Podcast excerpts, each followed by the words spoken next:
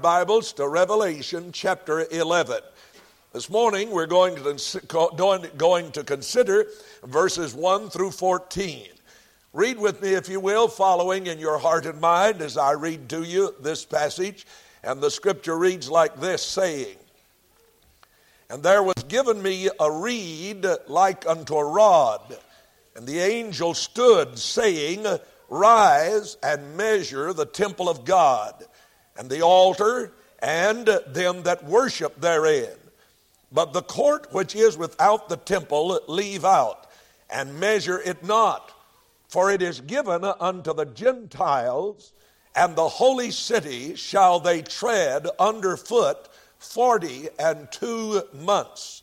And I will give power unto my two witnesses, and they shall prophesy a thousand two hundred and threescore days clothed in sackcloth.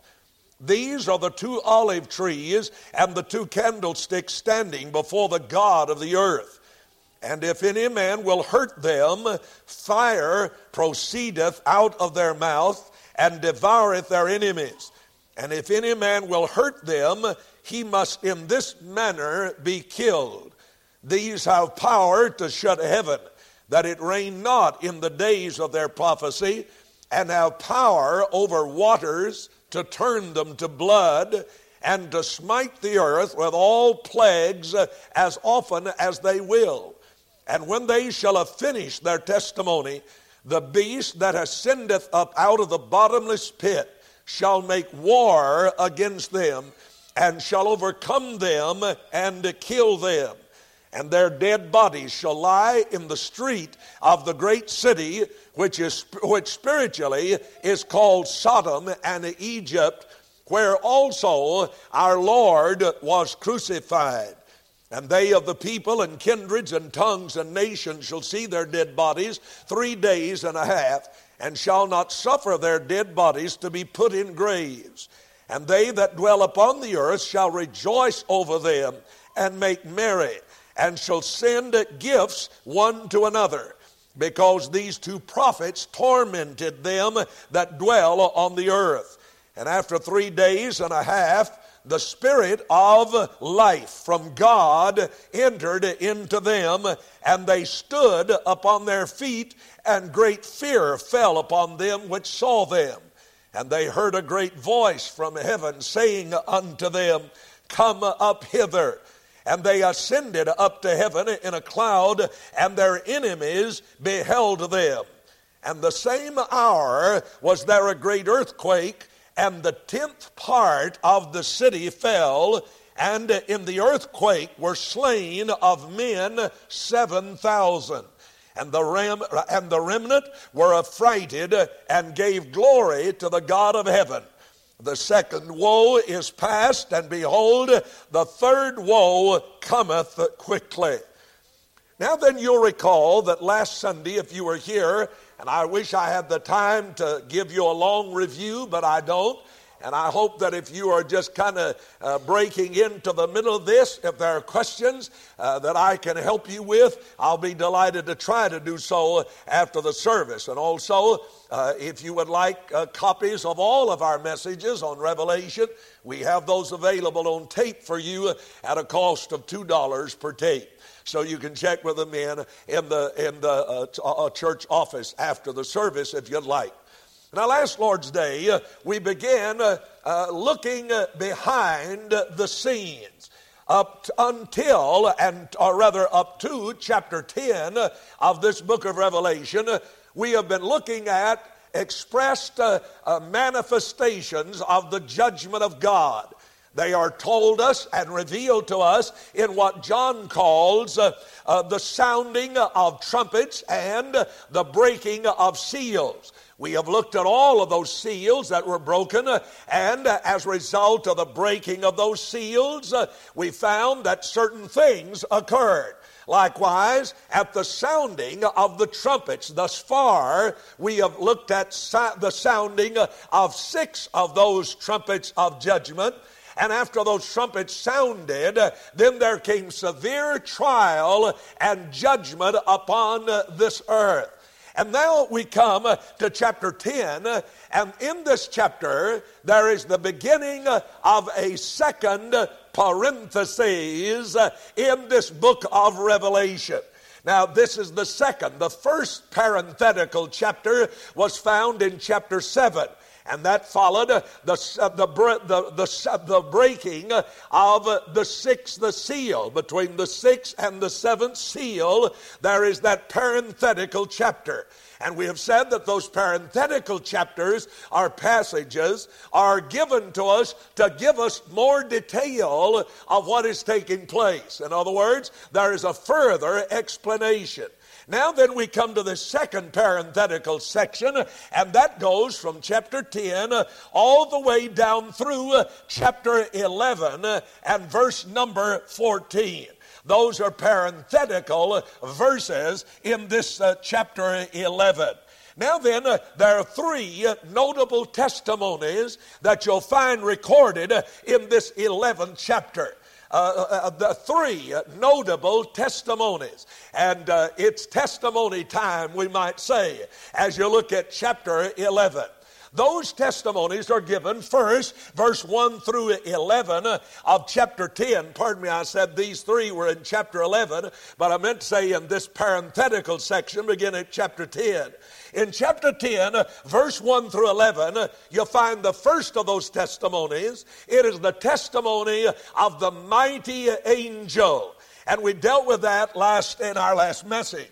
Down in chapter 6, you'll remember that the testimony of that angel was that there should be time no longer. And I tried to show you from the word from which we get our word time, chronos. Uh, the word simply is a reference to a, a delay a delay. And so uh, the verse, uh, the statement is simply this the angel is declaring uh, that time, uh, that is, will be delayed no longer. Uh, God has lingered long in His mercy uh, and in His uh, and in His grace, but now it is time for judgment to move in, and you'll see that in a more severe manner as we continue on in these next chapters of the Revelation. So the testimony of the mighty angel, chapter 10, verse 111. And then chapter 11, uh, we have it verse 1 through 14, which we have read this morning the testimony of the two witnesses. The testimony of the two witnesses. As I read these verses, my inquisitive mind said, I wonder why the Lord chose two witnesses. Why not just one? Why was there the necessity of two witnesses? And yet, I think in the context of this passage, you'll find that it is another moment of the judgment of God. God is ready and about to execute the very sentence of judgment on this world and upon godless, uh, Christ rejecting men and women. And it is a very severe sentence and judgment. In fact, it is a capital judgment. It is a sentence of capital punishment. And you'll find back in the book of Deuteronomy, chapter 17 and verse number 6, under the law of Moses, when a capital crime had been committed that required capital punishment, it could only be done so as the result of not one witness, but of two. And so, under the law, there had to be two witnesses to the crime that the man had been accused of ere the sentence of capital punishment was meted out upon that particular person. We find in the, in the Word of God that God's sentence upon a godless, Christ rejecting, sinful world is a capital judgment. The wages of sin is what? Death. That is a capital sentence, and that is the severest kind of sentence pronounced. The Bible says as well, not only upon individual men, but upon the nations of the world. The Word declares in Psalm 9 and verse 17, the wicked shall be turned into hell, and all the nations that forget God. So you must realize now that these two witnesses come uh, uh, in their number by reason of the severity of the judgment that is about to be pronounced and brought upon mankind and upon this world.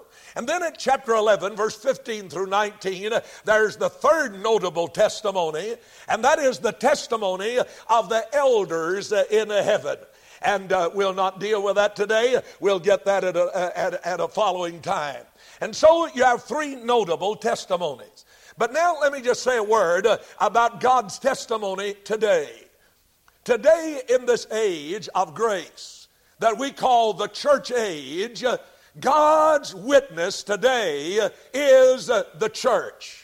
He has commissioned us to be witnesses for Him while we are in this present age of God's dispensation of grace. So it is the testimony of the church today in Acts chapter 14 and verse 17, we're reassured that the Lord does not leave himself without a witness. And even you'll find, uh, not only today does the Lord have his witness, but even in the time of the tribulation period on this earth that is coming, God has his witnesses even in this dreaded period of time. The Bible even reveals that in this period of time there are at least 144,000 Jewish believers who will be witnesses and give testimony to the fact of the truth and the reality of our blessed Lord. And so today, the witness and the testimony of the church. Let me add one other thought. A testimony has two sides. A testimony has two sides. A testimony can be given for or against an individual. A man goes into court and he testifies for a certain party that has been accused of a crime. Or he may come in as a witness to testify against that man who would claim to be innocent. And so you find here in these two witnesses, you've got both sides of the purpose and the ministry of a witness. They are witnessing for God, but they're witnessing uh, against uh, the world who has slighted God, who has ignored God, who has rejected His Christ, who live in their sin and in their unrepentant state. Now, then, uh, as I looked at this again, another question came. And the question was this Since God knows what man will do anyway, why does he delay his consuming judgment? If God knew, and God does know, what men will do even in this time of tribulation period upon the earth, and knowing that they will not repent of their evil deeds, they will cling to their sin, they will love their sin, they will not turn, yet why does God delay? I would remind you that the Bible tells us that God is a holy and a just and a true God. In other words, the Lord delays his judgment, though he knows the outcome of the response of men to his witnesses. Yet he must have in his holiness unmistakable evidence to bear that men have flaunted the word of God, thumbed their nose at God, ignored God, and God in his holiness, though he knows what men will do, yet in his mercy delays the consuming judgment. By the same token, I would ask this question Why does God delay the judgment upon an individual today whom God knows is rejecting his son and who will reject his son, who will defy God, who will mock God, who will leave God out of his life. Why does God delay even that judgment upon a man, a person like maybe someone here who does not know Christ and have trampled the blood of his son under your very feet?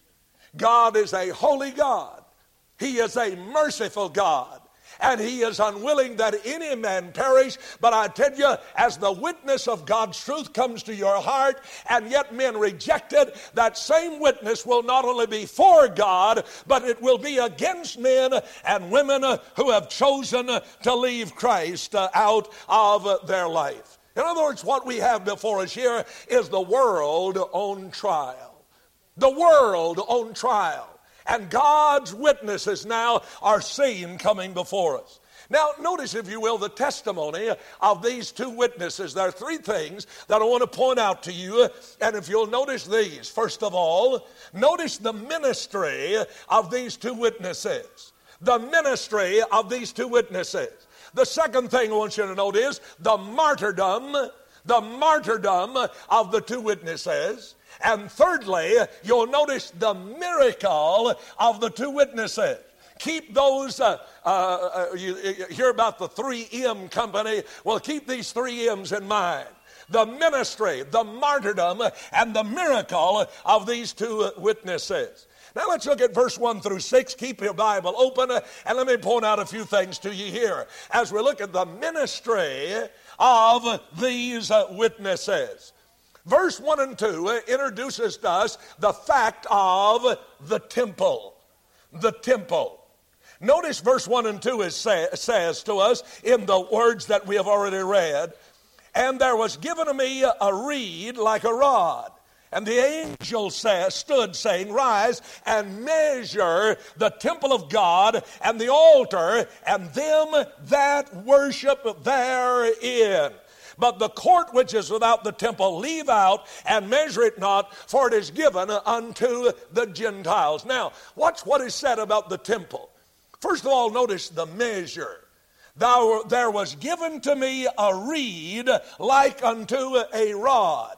That is, uh, they were to rise and measure the temple of God. Now, literally, the word here is staff. A staff, this particular reed, was about some 10 feet long. And so it, he was given this particular rod to measure the temple and the altar and the people that are therein. Now, God has a standard of measurement. Man has his, but God has his standard of measurement. The word measure here comes from the word from the word metroson, metroson, and the verb form, form of that word is metreo. The word is used uh, to determine space or number or value. So, what the Lord is doing here is for his servants to consider now the value of the temple as far as God is concerned about this temple in the tribulation period, you will discover that it has no value, no divine value to God whatsoever. The temple has no value because the temple is without God. You remember Jesus said of the temple in his day, Your house is left unto you desolate empty. It is a structure, it is beautiful in appearance, but it is empty. God has nothing to do with the temple, he is saying. And simply, I think you'll find this that that temple that will by the way be built during the tribulation period on the very site where right now the dome of the rock stands or the mosque of omar as sometimes it is called an arab shrine the very place where Herod's temple stood and Solomon's temple and Zerubbabel's temple, there will be another temple built in the city of Jerusalem, and you'll find that there is much longing and preparation and plan for that very temple to be erected on the part of the Jews of Israel and around the world in this very present day. Already their plans, their hopes, their dreams, this is what they desire.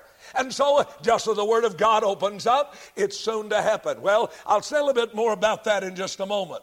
But here you'll find that as the, as the messenger measures the temple, considers its value, that indeed he finds it a place of no value. It is rather a place of human pride rather than a place of the holy presence of God.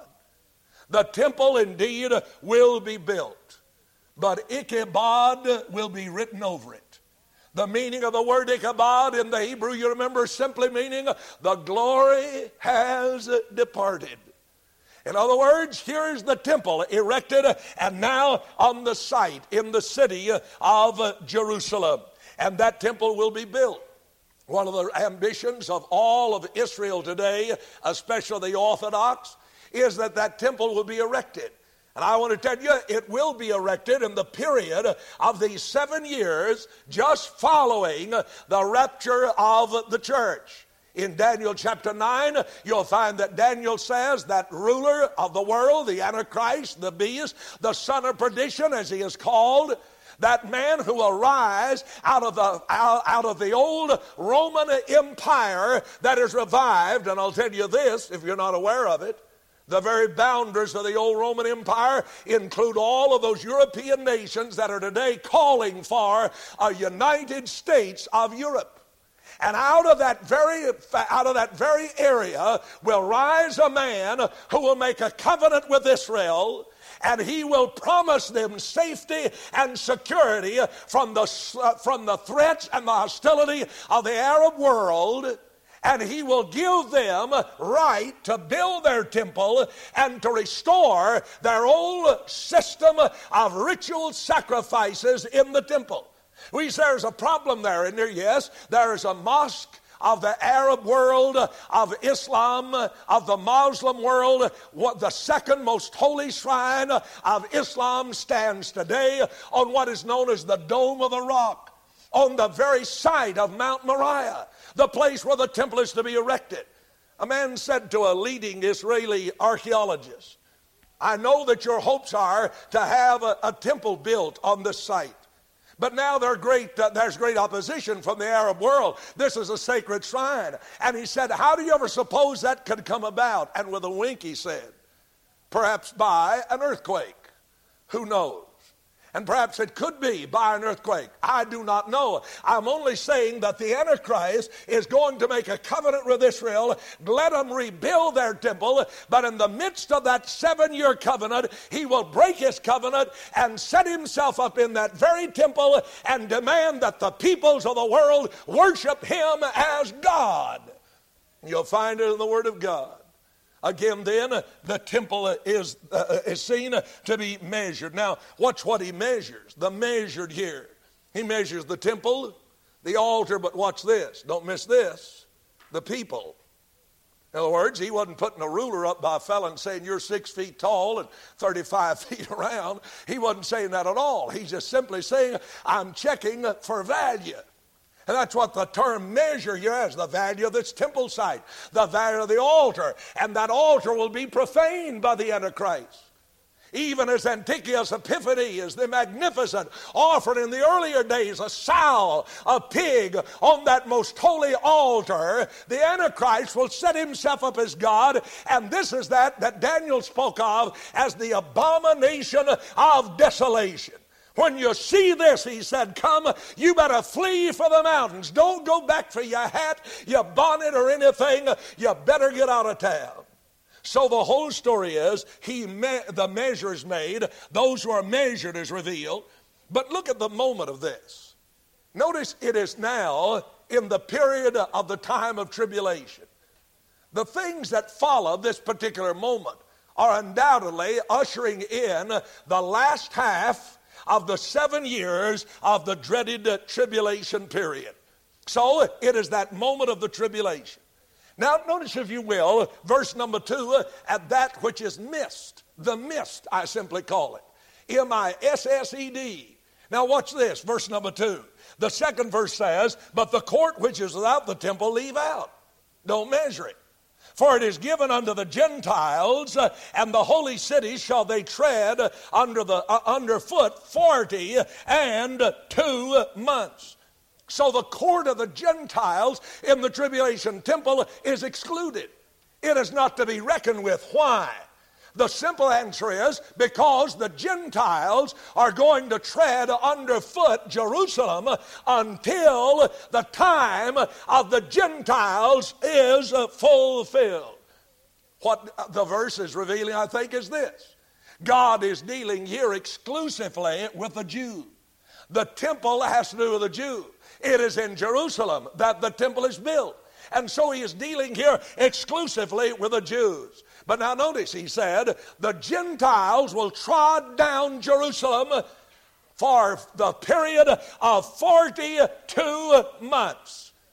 That comes out to the old biblical calendar of 360 days instead of ours uh, that has 365. It comes out to the period of three and one half years. Amazing. And yet that's it. Not only that, but it comes to the period of, uh, in days, 1,260 days. And he's simply reminding us that that is the period of time remaining for the rule of Gentile world power. Now, the Gentile rule in this world started back in 606 BC. You remember under the Babylonian captivity. God gave to Daniel a vision of a, of a giant beast, the image of a man. The man's head was of gold, his breast was of, uh, of silver, his uh, uh, loins were of brass, if I remember correctly, and the two legs uh, were of iron. And the feet were made of a mixture of iron and clay. Now, watch carefully what he reveals in that, and I don't have time to deal with this. I'll try to do it more thoroughly another time. But what Daniel saw in his prophecy centuries ago was the very rulership of world empires the Babylonian Empire, the Grecian Empire, and on down to the rule of the Roman Empire, even to the point of the division of the Roman Empire between the left and the right legs, the eastern and the western division of the Roman Empire until finally, in the latter days uh, of that Roman Empire, which today is legally non existent, but still present in land mass, in territory, all the others. And yet again, those two feet will be made of clay and iron. And there, Daniel said he saw in his vision a stone that was cut out of the mountain and it came rolling down and crushed the feet of the beast. In other words, Daniel foresaw hundreds and centuries ago the exact course of world history. My friend, this Bible is not a comic book.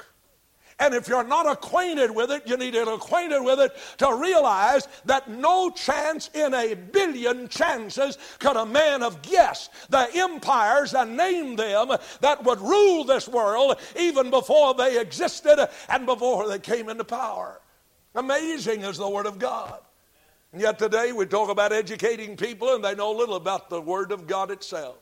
No wonder people don't know what's going on in this world. No wonder they don't know what's happening. No wonder they're asking, what, no, what, what's this world coming to? Why all this turmoil in the Middle East? If you'll get in your Bible, you'll find out. I'm going to tell you, God's focusing the world's eyes and attention on the Middle East this very day.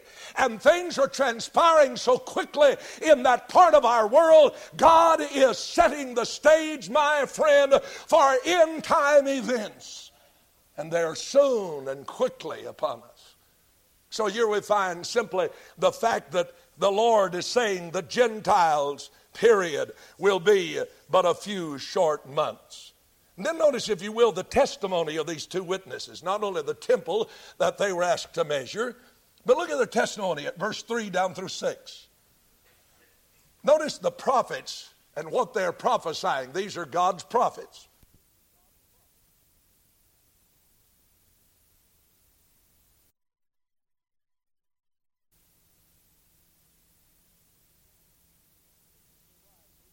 Question usually rises, and that question is this Who are these two witnesses? Now, I know what generally people consider when they look at that. You know, isn't it strange that we miss the point altogether and we begin to focus on something that is apparently not of the greater consequence? Yes, the two witnesses are real personalities. They have come now, sent from God. Now, there are two, uh, as far as I'm concerned, two very uh, valid opinions. Most people believe that these two witnesses will be Moses and Elijah. There is much evidence that points in that direction. There are others who believe that the two witnesses will be Elijah and Enoch. Now, the belief that Moses and Elijah are these two witnesses perhaps is based upon the performance of the thing, the, the, of the performance of these prophets. They have power to shut off rain and for no rain to come, for drought to occur. Reminds you of Elijah and Elijah's greatest miracle in the Old Testament. He declared a drought for three and a half years, for three years rather, in Israel, and it, and it came to pass. Not only that, but they had power to turn water into blood. Reminds us of one of the great miracles that Moses performed down in Egypt before Pharaoh. Now, then, there's a great possibility that it could be uh, both Elijah and Moses. On the other hand, it could be Elijah and Enoch. I, I, pro- I have no question about Elijah. Indeed, Zechariah said that the prophet Elijah would come before the great and dreadful day of the Lord. Now, John the Baptist came in the spirit of Elijah, but he was not Elijah. And the Lord said, If you are able to hear it, if you're able to hear it, but they wouldn't hear him. And yet John the Baptist came in, came in the spirit of Elisha. But the prophecy of Zechariah says that Elijah will come before the great and terrible day of the Lord. And that phrase always refers to the judgment of God, the tribulation of God, the wrath of God upon this earth. So undoubtedly Elijah is coming uh, as one of those witnesses. Now, Elijah, you remember this, never died. He never died physically. You remember how he got out of here? He went up in a whirlwind. Chariots of fire came, the Old Testament records. And Elijah went up into heaven. No mention that he died a physical death. However, Moses did die. There was another man who did not die. His name was Enoch. He was a prophet. And his prophecy, you'll find, was a prophecy of judgment, of fiery indignation, of wrath that God was going to send upon this earth. Now then, I don't want to spend so much time on who they are because the thing of great importance is not who they are, but what they are and what they do. So here we look at what they are doing. Notice one other description in verse 4 of these men. They're described as the olive trees that stand before God and the candlesticks. Now, those two things are significant, I believe. Olive trees, trees in general in the scripture, speak of righteousness. The olive tree was the tree from which the fruit of that tree came olive oil. You'll find that the oil of the olive in the scripture is symbolic of the Holy Spirit the Holy Spirit. You'll find also in the further description of these men that they were the candlesticks who stood before the Lord God. That is, they're the golden lampstands. That is, light bearers. So, what we have before us, in other words, is simply this here are two men, saved preachers. Let me tell you this not all preachers are saved preachers. Not all men of the cloth have been born again. Keep that in your mind. And yet again, the, here are two saved preachers, and I say that as opposed to the false prophets, proclaiming the truth of God, the righteousness of God, in the power of the Holy Spirit. Now you've got a comparison to what these two men do. Are you listening? You've got a comparison back in the book of Zechariah, chapter 4. And you'll find the same symbolism used in Zechariah 4 at verse 1 through 6. And finally, at verse number 6, you'll remember this very familiar statement of verse 6 And the Lord said, Zechariah, it is not by might nor by power, but by my Spirit, saith the Lord. These two witnesses are God's righteous servants proclaiming the truth of God in the power of the Holy Spirit of God. That's the kind of preachers we need. Amen. Not only then do I ask you to notice the prophets and the prophesying, but look at verse 5, you'll see their protection. Their protection. And if any man will hurt them, fire proceedeth out of their mouth and devoureth their enemies. And if any man will hurt them, he must in this manner be killed. In other words, God's saying, I'm going to put a shield and protection around my servants. Nothing the Antichrist can do until the appointed time, nothing the devil can do, nothing men can do, can destroy these two worrisome, aggravating, irritating prophets who will stand in the midst of the city of Jerusalem, denying the rule of Antichrist, telling the world what he is, and proclaiming the message of Jesus Christ as the only Savior of sinners. The Antichrist and his crowd will be infuriated. Constant irritation, these two men are. Just like Elijah was to Ahab. Just like Enoch and Moses were to those wicked in their day. So these yet will be protected by the Lord. I'm reminded of that event in First, Second Kings chapter 1. You remember when Ahaziah uh, sent up word, he needed a word, fell through the lattice.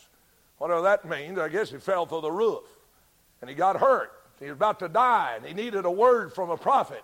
And instead of sending word over to the man of God, he sent over the prophets of Baal, a bunch of idol worshippers, false prophets. And uh, God sent uh, uh, his servant over and said, uh, uh, Elijah, you go over there and tell him, is there not a God in Israel you can come to? Is there not a man of God instead of you going to the prophets? And so the man of God went up and sat on the hill. And the king sent them to him, a captain of 50 men. And when they came and inquired, the prophet of God said, If I am a prophet of God, let fire consume you and your 50.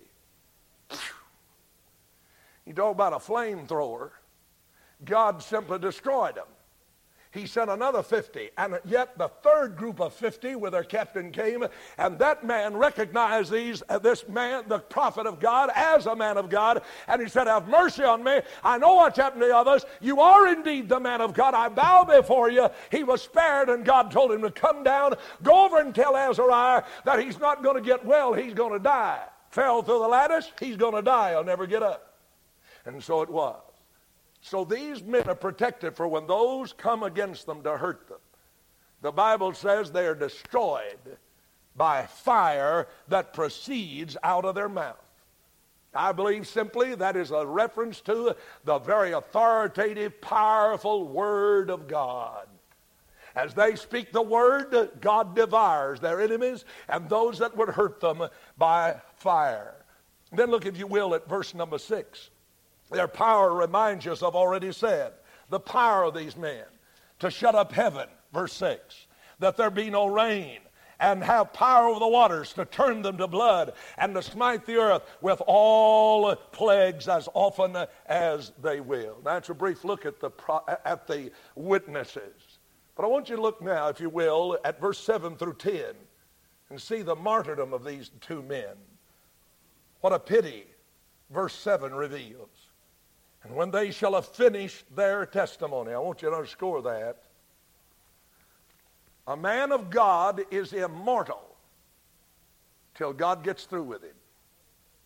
These men have everything in the world thrown at them, attempts to destroy them.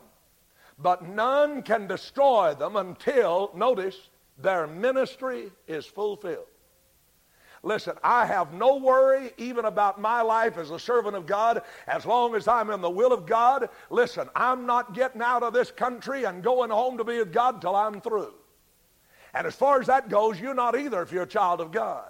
I believe the Lord, if you are following Him and surrender His will, God puts a protective shield about you and I believe with my heart when my ministry is finished, as these prophets were, God's going to say, It's time for you. And I believe it'll be as vulnerable as any man. And these men will be too. So, yet, watch, they were killed. When the time of their ministry was fulfilled, the beast that ascendeth out of the bottomless pit, a reference to the one world ruler empowered by Satan. Ladies and gentlemen, listen to me. For decades, you have been hearing the cry for a one world. It is taught in all of our history books. It is taught in all of the philosophies. It is taught in government circles. Today, there's the push for a one world under uh, something uh, uh, like the United Nations. There is the push for a one world court. There is the push for a one world military force. There is a push for and preparation for a one world currency. Do you think those things happen by accident?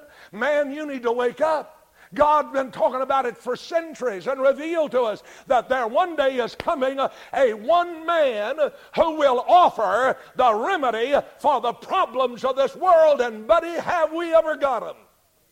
And if a man could come on the scene and prove to people he could bring peace in this world, can you imagine what had happened? If a man had such a plan that he could provide peace in the Middle East, do you, know, do you know what the governments of this world do? They'd say, buddy, have at it. You are our man. That's the flashpoint of the world, the, the powder keg of the world. And I'm going to tell you, just as God said, isn't it amazing? Just as God said one day the fellow's going to come on the scene and he's going to have the panacea. He's going to say, here's the answer. And he's going to make an agreement with Israel to the point that even the Arab nations are going to be content with what he promises them. Israel will be restored to their temple, their worship, their sacred shrine, and the Arab world at peace for a three and a half year period. We saw when the first seal was opened, that rider on the white horse. He came and he had a bow, but he had no arrow. He comes offering peace. Paul said, when the nations and the worlds begin to cry, peace, peace, peace, then sudden destruction. Our world cries for peace. But listen to me. There will never be any peace on this earth until the Prince of Peace comes again. Just as there will never be any peace in your heart until the Prince of Peace comes and takes up his reign in your heart. So here, what a pity these men are killed. Look at verse 8. You see a perversion here of the city of Jerusalem. And their dead bodies, can you imagine this in a civilized world? Imagine this. And their dead bodies shall lie in the street of the great city. What city is that? It is spiritually, and this is God's estimate of it, it is spiritually called Sodom. Materialism, immorality. And Egypt, symbol of worldliness. Where also our Lord was crucified. Is there any mistake as to what city this is? It is Jerusalem, the city of the temple, the city now where our Lord was crucified. But notice the Lord says in a, in a, in a, uh, uh, descriptive way, you're like Sodom. Immorality, perversion, wickedness, sin prevails. You're worldly. And our, listen, our world is more and more becoming just that immorality, sexual perversion, sexual immorality, increasing idolatry, men and women following out the false, after the false gods of, of Hinduism, uh, through, the, uh, through the teaching of the New Age movement, humanism, and all the rest. And yet, when these men are killed by the Antichrist, I believe the world's going to look at the Antichrist and say, buddy, you are our friend. You have rid this world of two of the most irritant forces on the face of this earth. We're glad they're dead. They'll leave them laying out in the street, and there for some three days they'll be lying, or, or for, for, shall be lie, lie in the street of the city for some three days. Can you imagine that? And notice verse number nine. I've got a, uh, verse number nine. I call this the peering the peering, P E R, peering, and they of the people and kindreds and tongues and nations shall see their dead bodies three days and a half, and shall not suffer their dead bodies to be put in graves. As far as recently as 1935, there were Bible teachers and scoffers who said We cannot believe the Bible if for no other reason that little verse right there. In 1935, they said, How in the world can all the nations and the kindreds, the people of the world, how can they see two dead bodies lying in the street of the city of Jerusalem for three and a half days? They didn't know about Telstar in 1935. They didn't know about television. But men and women will sit glued to their television sets and they will peer upon the decaying dead bodies of two prophets who stood announcing righteousness, the truth of God, and denouncing the rule of the Antichrist for what he was. But look at verse 10. Civilized world, you say? Look at verse 10. And they that dwell upon the earth shall rejoice over them and make merry, and shall send gifts to one another, because these two prophets tormented them that dwelt on the earth. Kind of a satanic Christmas. Man, the party is on. We're rid of this bunch that's talking about God, talking about Jesus Christ, talking about the gospel, talking about the need of the shed blood of the Lamb. We're rid finally and forever with these fellas and they have a party. But it's the shindigger's last shenanigan, whether they know it or not. It's the last party. For now you find the miracle of the two witnesses. Look at verse 11 and 12, and I'll be through in two minutes. If you don't look at your watch. If you do, 15 more. Hang in there. Watch the final verses. Verse 11 and 12 says, And after three days and a half. Can you imagine now? What put yourself in this in this in this uh, scene? And after three days and a half, the spirit of life from God entered into them, and they stood upon their feet. Can you imagine that? A fellow stand over and look at them old decaying dead bodies, them prophets, boy, he's laughing, cheering. I'm glad we rid of that fundamentalist. And directly he sees an arm jerk. And he says to his friend, Did you see that? Yeah, it's maybe just no worm or something eating on him. Look, I saw his other arm. Hey, what's he pulling his leg up? Look at there. I must be drunk. I'm high on dope. I'm high on pot or something. And people gather around and say, Oh, can you imagine the terror? The fear? Can you imagine some of you, uh, uh, excuse me, can you imagine some of you peanut brain people that watch television all the time? Can you imagine sitting there watching your TV set and all of a sudden you see them fellas begin to move around? Fellas been dead for three and a half days. And now they start standing up. Maybe somebody says that's a trick. That's one of them TV tricks. And then the newscaster comes on with a flash and says, We have startling news. The two men who have lain dead in the streets of Jerusalem for three and a half, day, three and a half days are standing upright on their feet. They're alive. And watch what happens. Not only the life, but look at the lift. The Bible said, and they ascended up. They heard a voice say, Come up hither. Now, I like to call that the exclusive second rapture for the two prophets. The church is not even here, not even mentioned. Church has been gone for three and a half years.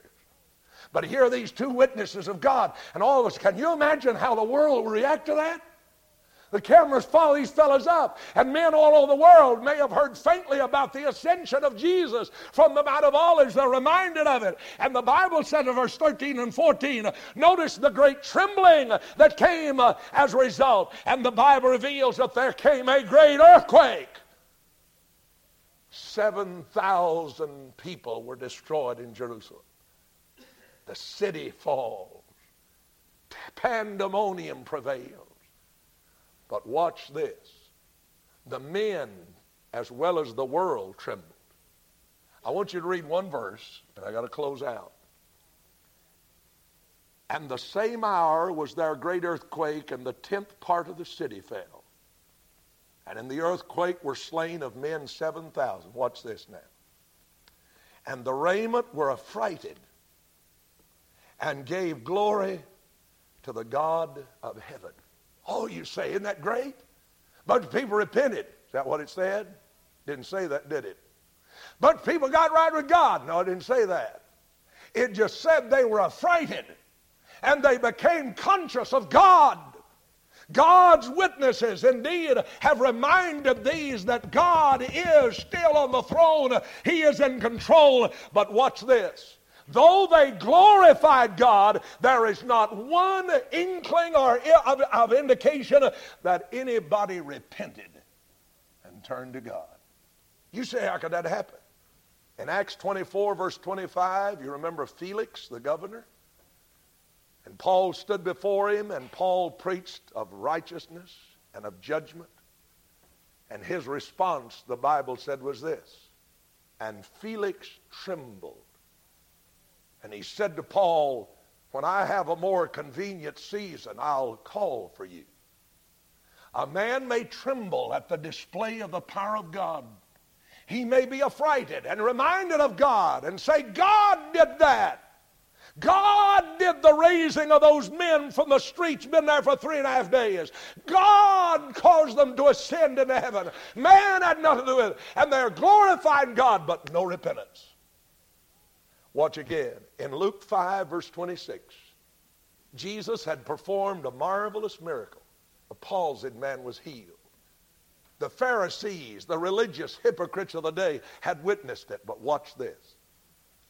And they, verse 26 of Luke 5, and they were all amazed, and they glorified God, and were filled with fear, saying, We have seen strange things this day, but no repentance. They crucified Jesus. They rejected Jesus.